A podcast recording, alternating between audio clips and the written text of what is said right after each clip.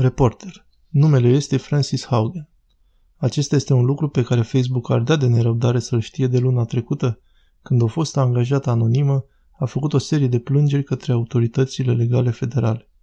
Plângerile susțin că cercetările interne ale Facebook arată că platforma amplifică ura, dezinformarea și revolta politică, dar compania ascunde ceea ce știe.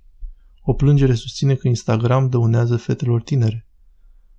Lucrul ieșit din comun în ce privește aceste plângeri este mulțimea de cercetări private ale Facebook pe care le-a luat atunci când a demisionat în luna mai.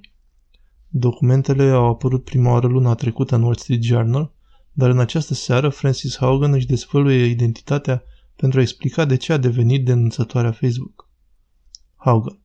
Lucrul pe care l-am văzut la Facebook peste tot a fost conflictul de interese între ce era bun pentru public și ce era bun pentru Facebook iar Facebook mereu a ales să optimizeze pentru propriul interes, adică acela de a face mai mulți bani.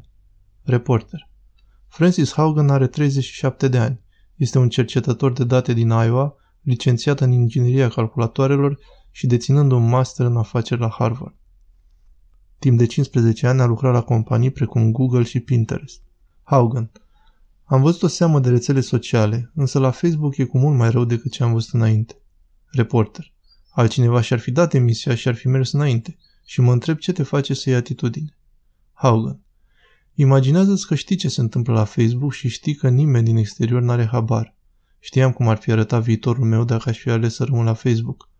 Mulți oameni unii după alții au abordat problema înăuntru Facebook și au ajuns legați de mâini și de picioare. Reporter. Când și cum ți-a venit ideea să scoți toate aceste documente din companie? Haugen. La un moment dat, în 2021, am realizat, ok, trebuie să fac asta sistematic. Trebuie să scot suficiente documente, astfel ca nimeni să nu poată pune la îndoială că e real. Reporter. În secret a copiat zeci de mii de pagini de cercetări interne ale Facebook. Ea zice că dovezile arată că compania minte publicul când susține că face progrese împotriva urii, violenței și dezinformării. Un studiu găsit de ea din acest an zice Estimăm că acționăm în ce privește maxim 3-5% din ură și circa 0,6% din violență și incitare pe Facebook, deși suntem cei mai buni din lume. Ca să citesc dintr-un alt document pe care l-ați scos la lumină. Avem dovezi dintr-o varietate de surse că discursul de ură, discursul politic divizator și dezinformarea pe Facebook și familia sa de aplicații afectează societățile din jurul lumii. Haugen când trăim într-un mediu informațional saturat de conținut polarizant, plin de mânie și ură, acesta erodează încrederea noastră civică, erodează încrederea dintre noi, erodează dorința de a ne păsa unii de alții. Versiunea Facebook care există azi ne distruge societățile și produce violențe interetnice în toată lumea. Reporter Violență etnică inclusiv în Myanmar în 2018, când armata a folosit Facebook pentru a lansa un genocid. Francis Haugen ne-a spus că a fost recrutată de Facebook în 2019. Spune că a fost de acord să se angajeze doar dacă putea lucra contra dezinformării, deoarece pierduse un prieten din cauza teoriilor conspiraționiste. Haugen. Am vrut ca nimeni să nu simtă durerea pe care am simțit-o eu și am văzut ce mare era miza asigurării unui conținut de calitate pe Facebook. Reporter. La sediul central a fost repartizată la integritatea civică, care se ocupa cu riscuri în privința alegerilor, inclusiv dezinformarea. Dar după ultimele alegeri a avut loc un punct de cotitură. Haugen ne-a spus că dizolvă integritatea civică. Practic au zis, am trecut de alegeri, n-au fost revolte, acum putem scăpa de integritatea civică. După câteva luni am avut insurecția. Iar când au renunțat la integritatea civică, atunci mi-am zis, n-am încredere că chiar vor să investească ce trebuie investit ca să facă ca Facebook să nu fie periculos. Reporter. Facebook zice că sarcinile integrității civice au fost distribuite la alte departamente. Haugen ne-a dezvăluit că rădăcina problemelor Facebook rezidă într-o schimbare a algoritmilor pe care a operat-o în 2018. E vorba de codul care determină ce vedeți pe fluxul de știri. Haugen. Deci ai telefon. Tu poate vezi doar 100 de bucăți de conținut, dacă stai și derulezi 5 minute. Dar Facebook are mii de variante pe care ți le poate afișa. Reporter. Algoritmul alege din acele variante bazându-se pe conținutul cu care a interacționat cel mai mult în trecut. Haugen. Una din consecințele ale felului în care Facebook alege conținutul azi este că optimizează pentru conținut care atrage interacțiunea, reacție. dar propria lor cercetare arată că conținutul de ură, de segregare, care polarizează, este mai ușor să inspiri oamenilor ură decât oricare alte emoții. Reporter.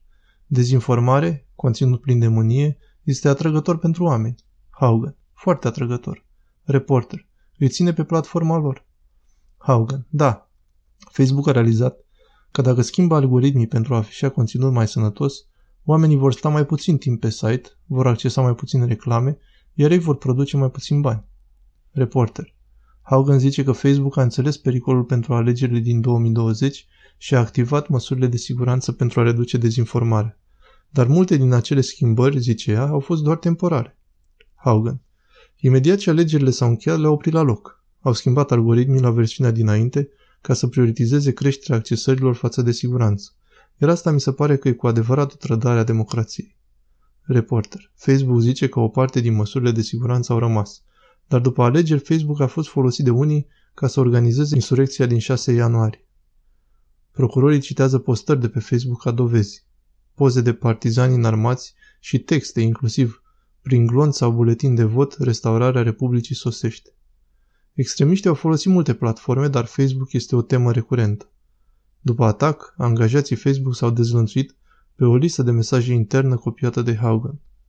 N-am avut destul timp să găsim un mod de a administra discursul fără să permitem violența? Am căutat comentarii pozitive și l-am găsit pe acesta. Nu cred că echipa de conducere ignoră datele, ignoră părerile diferite, ignoră adevărul. Dar acest mesaj a generat următorul răspuns. Bine ai venit la Facebook. Văd că ești angajat din noiembrie 2020. Noi tot urmărim de mulți ani acțiunile oscilante ale conducerii companiei. Colegi, nu pot lucra cu bună credință pentru o companie care nu face tot ce poate să reducă efectele negative ale propriei platforme. Reporter. Facebook practic amplifică ce e mai rău în natura umană. Haugen. Este una dintre consecințele nefericite. Nimeni la Facebook nu este rău intenționat, dar motivațiile sunt strâmbe. Facebook produce mai mulți bani atunci când tu consumi mai mult conținut. Oamenilor le place interacțiunea cu lucruri care solicită o reacție emoțională, iar cu cât sunt expuși la mai multă ură, cu atât mai mult interacționează și cu atât mai mult consumă. Reporter. Această dinamică a dus la o plângere la Facebook a unor mari partide politice din Europa. Acest raport intern din 2019 obținut de Haugen zice că partidele simt că schimbările algoritmilor i-a forțat să fie mai negativi în comunicările de pe Facebook, făcându-i să ia mai multe poziții de politică extremă. Reporter. Partidele politice europene ziceau practic către Facebook. Modul în care ați scris algoritmii schimbă modul în care ne conducem țările. Haugen. Da, ne face să avem poziții care nu ne plac, despre care știm că nu sunt benefice societății. Știm însă că dacă nu adoptăm aceste poziții, vom pierde în piața mediei sociale. Reporter. Dovezi ale daunelor, zice ea, se extind și la aplicația Instagram. Unul dintre studiile interne pe care le-ai găsit vorbește despre cum Instagram face rău adolescentelor. Hogan. O, da. Reporter. Un studiu zice că 13,5% din adolescente zic că Instagram le înrăutățește gândurile de sinucidere. 17% din adolescente zic că Instagram le agravează dereglarea alimentației. Haugen. Ce este super tragic este că chiar cercetările Facebook zic că pe măsură ce aceste tinere femei încep să consume acest conținut despre alimentația defectuoasă, devin din ce în ce mai deprimate și, de fapt, le face să folosească și mai mult aplicația și ajung astfel în acest cer vicios în care își urăsc corpurile din ce în ce mai mult. Cercetarea proprie a Facebook zice că nu doar că Instagram este rea pentru adolescenți, că le face rău adolescenților, ci că este în mod clar mai rea decât alte forme de media socială. Reporter. Chiar săptămâna trecută, Facebook a anunțat că a amânat planurile de creare a unui Instagram pentru copii mai mici. Luna trecută, avocații lui Haugen au intentat cel puțin 8 plângeri la Comisia Securității și Schimbului, SEC, care pune în aplicare legea în piețele financiare. Plângerile compară cercetarea internă cu imaginea publică a companiei. Deseori, aceea a lui Mark Zuckerberg, aici depunând mărturie de la distanță în fața congresului în martie. Zuckerberg. Am eliminat conținutul care putea duce la pericol iminent în lumea reală. Am construit un program nemai văzut de verificare prin corelarea faptelor. Sistemul nu este perfect, dar este cea mai bună abordare pe care am găsit-o pentru adresarea dezinformării, care respectă valorile țării noastre. Reporter. Unul dintre avocații lui Francis Haugen este John Tai, fondatorul unui grup juridic din Washington numit ajutorul denunțătorilor. Care este cadrul teoretic legal din spatele plângerilor la SEC? Ce legi susțineți că au fost încălcate? Tai. Fiind companie tranzacționabilă public, Facebook este obligată să nu-și mintă investitorii, nici să ascundă informații concrete de ei. Deci SEC în mod regulat are acțiuni de aplicare a legii, susținând că companii ca Facebook și altele fac declarații materiale și informări false care afectează negativ investitorii. Reporter. Unul dintre lucrurile pe care Facebook le poate susține e că ea a furat documentele companiei. Tai. Actul Dodd-Frank, care are peste 10 ani deja, a creat un birou al denunțătorilor înăuntrul SEC. Una dintre prescripțiile legii zice că nicio companie nu își poate opri angajații să comunice cu SEC și să împărtășească SEC documente interne ale corporației. Haugen. Am multă înțelegere față de Mark. Mark nu a pornit să creeze o platformă URI, dar a permis să se facă alegeri al căror efect colateral este că conținutul polarizant, plin de ură, este mai distribuit și are o acoperire mai mare. Reporter. Facebook a refuzat intervievarea, dar într-o declarație scrisă trimisă emisiunii zice În fiecare zi, echipa noastră trebuie să păstreze un echilibru între protejarea dreptului a miliarde de oameni să se exprime deschis și nevoia de a păstra platforma ca un loc sigur și pozitiv. Continuăm să facem îmbunătățiri semnificative pentru a contra răspândirea dezinformării și conținutului dăunător. A sugera că încurajăm conținutul rău și nu facem nimic pur și simplu nu e adevărat. Dacă vreo cercetare ar fi găsit o soluție exactă la aceste provocări complexe, industria tehnologiei, guvernele și societatea le-ar fi rezolvat de multă vreme. Reporter. Facebook este o companie de un trilion de dolari. Având doar 17 ani, are 2,8 miliarde de utilizatori, adică 60% din toți oamenii conectați la internet de pe pământ.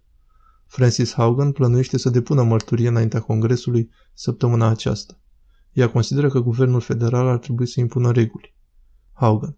Facebook a demonstrat că nu poate acționa independent. Facebook a arătat în mod repetat că alege profitul în dauna siguranței. Renunță la dificultăți pentru profituri, sacrificând siguranța noastră. Sper că acestea să fie avut un impact suficient de mare asupra lumii ca aceasta să capete curaj și motivație, astfel încât să acționeze și să pună la punct acele reglementări. Asta e speranța mea. Traducerea www.chiliatonita.ro